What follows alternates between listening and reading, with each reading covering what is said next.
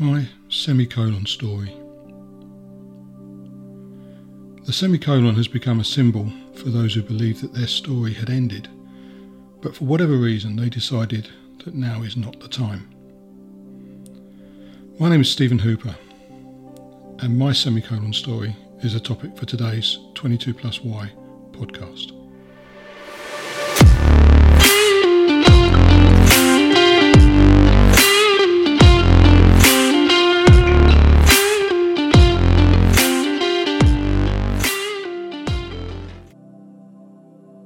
Talking about suicide ideation is hard, very hard.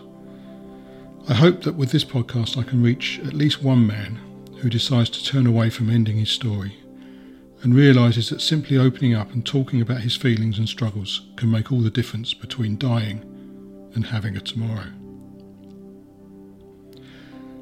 So let's start with a couple of statistics. Firstly, the single biggest killer of men in the UK under the age of 45 is suicide. Secondly, one man ends his life in the UK every two hours. So, four men will have taken their own life during your eight hour day at work. These are figures from Andy's Man Club, a UK charity founded by the family members of a young man and doting father called Andrew Roberts who was so desperate that he killed himself in 2016. Shocking figures, of course, but also very sad for the men involved and their families. So to my story, my semicolon moment. I'm now 63 years old, divorced, and living alone. I'm a father and a grandfather. Like many men, I've made bad decisions in my life, along with a few good ones. My first marriage is an example. I married too young and unprepared for married life. I had misgivings before the wedding, as did my wife. But coincidentally, one person convinced us separately that it was just nerves. It wasn't. I guess she'd already bought her hat for the big day. We both worked hard at the marriage, but entirely out of the blue, as we were about to go out to dinner to celebrate our third wedding anniversary, my wife handed me a letter from a solicitor advising me that she was moving out the following Saturday and taking our boys with her. That was 38 years ago and I will never forget the pain of returning to our house and seeing all of my kids' clothes, etc., missing, and crying myself to sleep that night on my son's bed.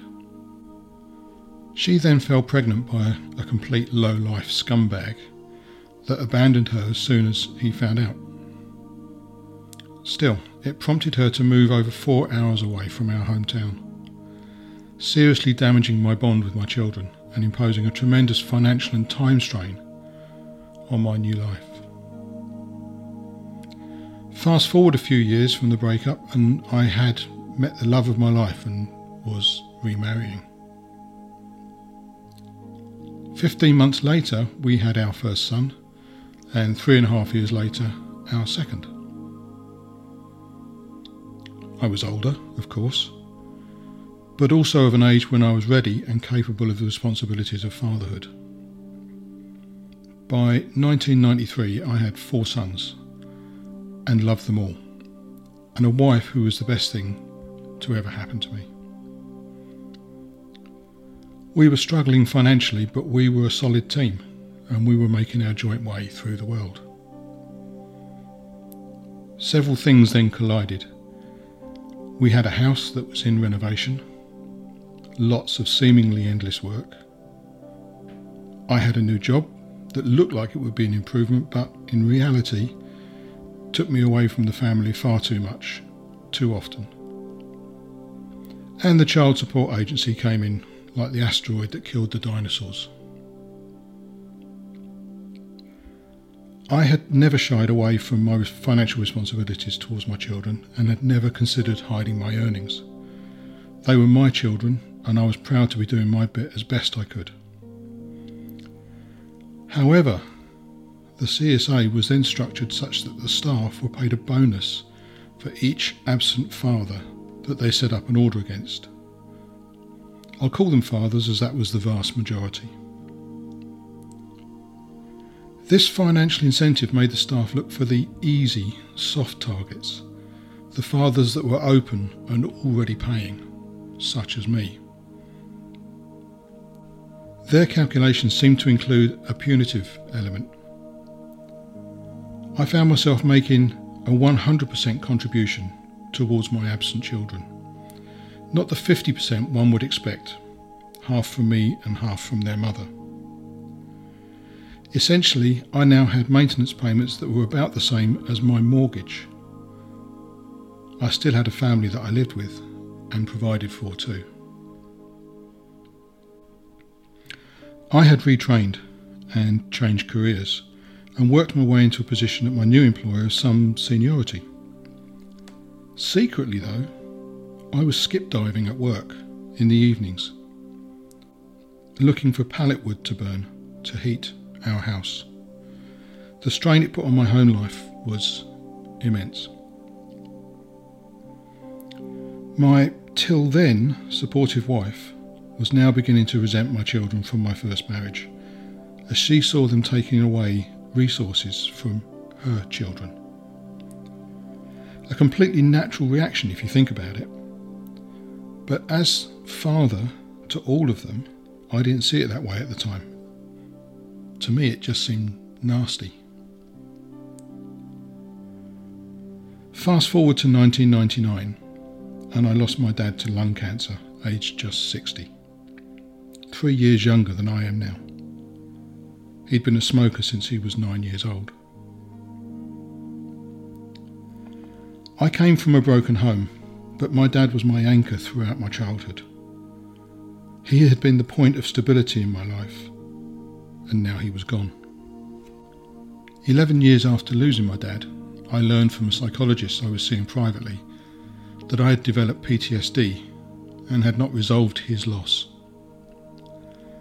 Thankfully, her intervention made me deal with the grieving, and I fully accept that he's gone, though I do, of course, still miss him. When I'd finally dealt with my father dying, my marriage was in difficulty. I could see this. But my wife saw any problems as a sign of weakness and would not accept it. She was convinced that there was nothing wrong with her, and as I had been previously divorced, it must be my fault. She couldn't see that it wasn't the fault of one of us, it was a problem for both of us. We needed to do something to save our marriage. Our lives were such that I kept trying to save our marriage, but I honestly believed that she had given up. Part of me still believes that she was ashamed to admit that we had problems and would only ever rock the boat once her father had passed away. I found myself very alone and very lonely.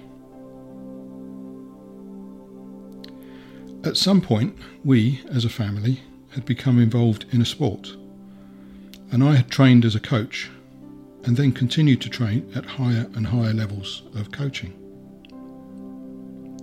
As part of this coach training, I needed an athlete to coach and to record and show my coaching and their subsequent progress. My wife had suggested a woman at our local club, and so it began. We worked hard on the coaching and became close, often chatting on Facebook about coaching which then developed into more personal matters. Eventually, we crossed the line and had a very short affair. Our relationship had felt so real then, and we both told our relevant spouses that we were leaving together for a new life. Within two days, I realised that I'd made the biggest mistake of my life. Not because of the person I was now with, she had been very supportive. But that I had left my wife for the wrong reasons. Reasons that I had not seen before. And they were things that I could have dealt with. My wife had asked me to return home, and on the third day, I did. Initially, things were great, but there was a lot of overcompensating going on, and pretty soon I found myself alone again. My wife would do whatever she could to avoid me, and she'd excluded me from any contact with her family, even though I was close to her father. She would walk out of a room if I walked in. She would watch the TV in a different room to me, even if we were watching the same program.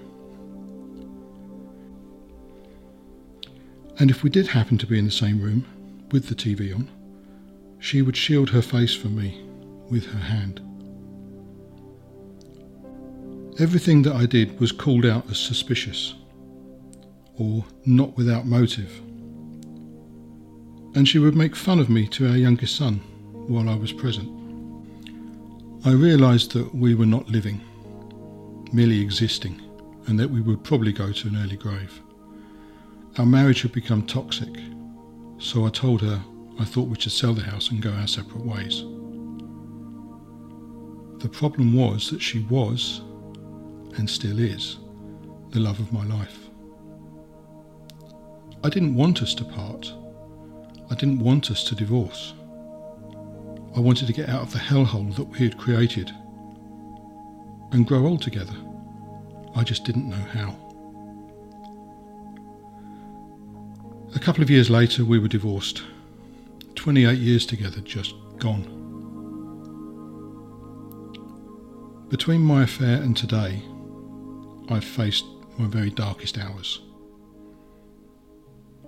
My psychologist even called me one Christmas Eve to make sure I was okay and to tell me what to do if I felt that I had reached the end of my story over the Christmas holidays. It wasn't that I wanted to die, it was more that I didn't want to live. I could see no future for me. I'd lost the woman that I loved. I'd lost my family. My youngest son still hasn't been in contact after seven years. My next youngest son was living a very busy life and I didn't factor into it. My eldest two sons were living almost five hours away and married, living their lives as husbands and fathers. My first wife had moved them away from me when they were very young, a factor that, as previously mentioned, contributed to the stresses we'd faced when I was newly married to my second wife. I'd raised my family and was now redundant. My life had no purpose. Life was truly miserable for me. I'd go to bed at night hoping that I would not wake up the next morning. And when I woke, I was angry and disappointed that I was still alive and had to face another day. I don't fear death, and I'm not religious. I guess I'm an agnostic atheist. I don't believe there is a creator, and there's no evidence that I've seen that there is an afterlife. To my current thinking, being dead will be the same as being unborn. I knew nothing and felt nothing before I was conceived, as I didn't exist. And it will, I expect, be the same when I'm dead. That said, if there is something greater than, well, this, I'm inclined to think that it's more to do with the extended consciousness, akin to the Buddhist way of explaining interconnectedness. For example, if life and reproduction are purely the mixing of DNA from parents, where do instincts come from? Why does my dog try to bury a bone? He was never taught this. Yet it's something he's done from the off. Why does a marsupial fetus leave the womb and climb on the outside of the mother's fur to continue to develop in her pouch. Can that instinct really just be within DNA? I'd reached the point where I wanted out of this world, out of life. There was nothing here for me but misery and loneliness. I consider myself fairly sensible, so I don't look forward to a painful death. But dying is something that just is what it is. Looking at my options, I worked out a few plans.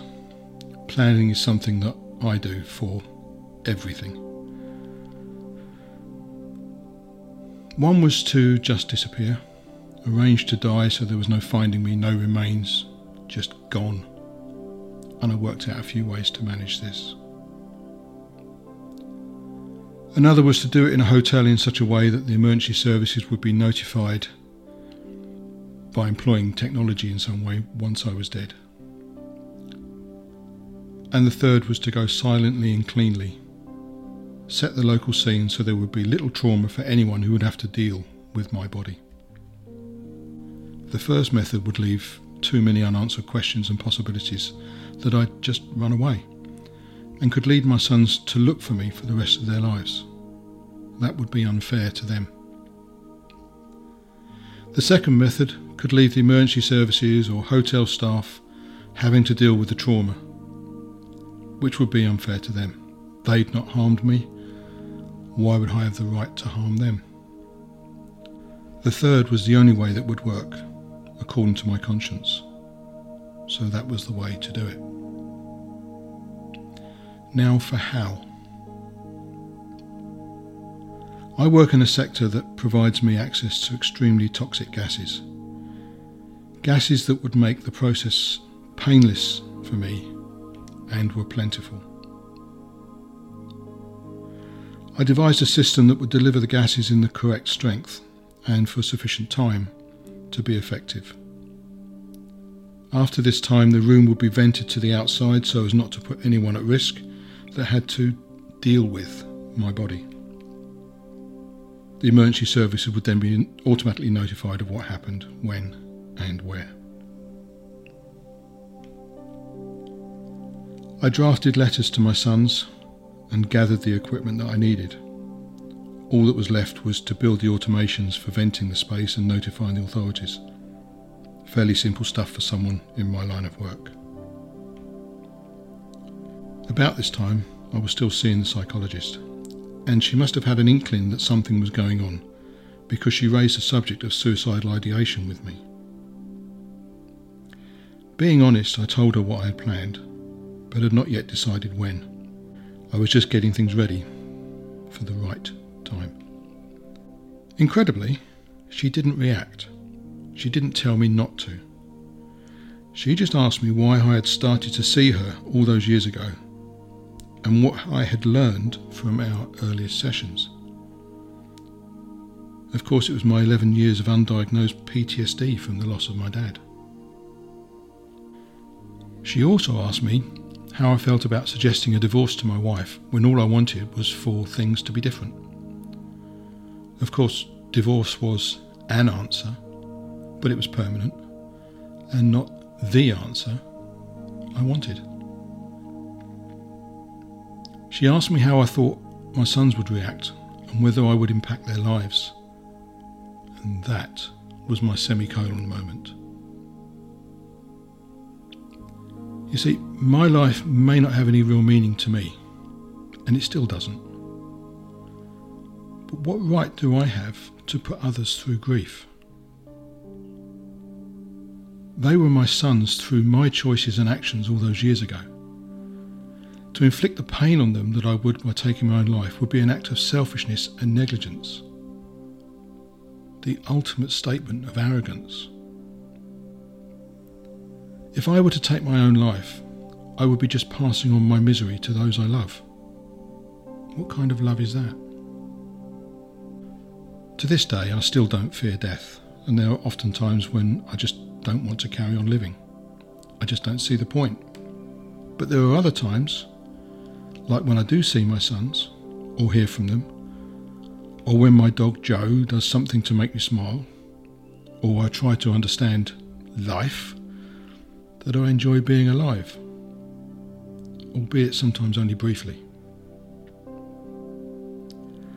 I'm rarely happy and find most things in life, particularly about people in modern society, incredibly frustrating, shallow, and selfish.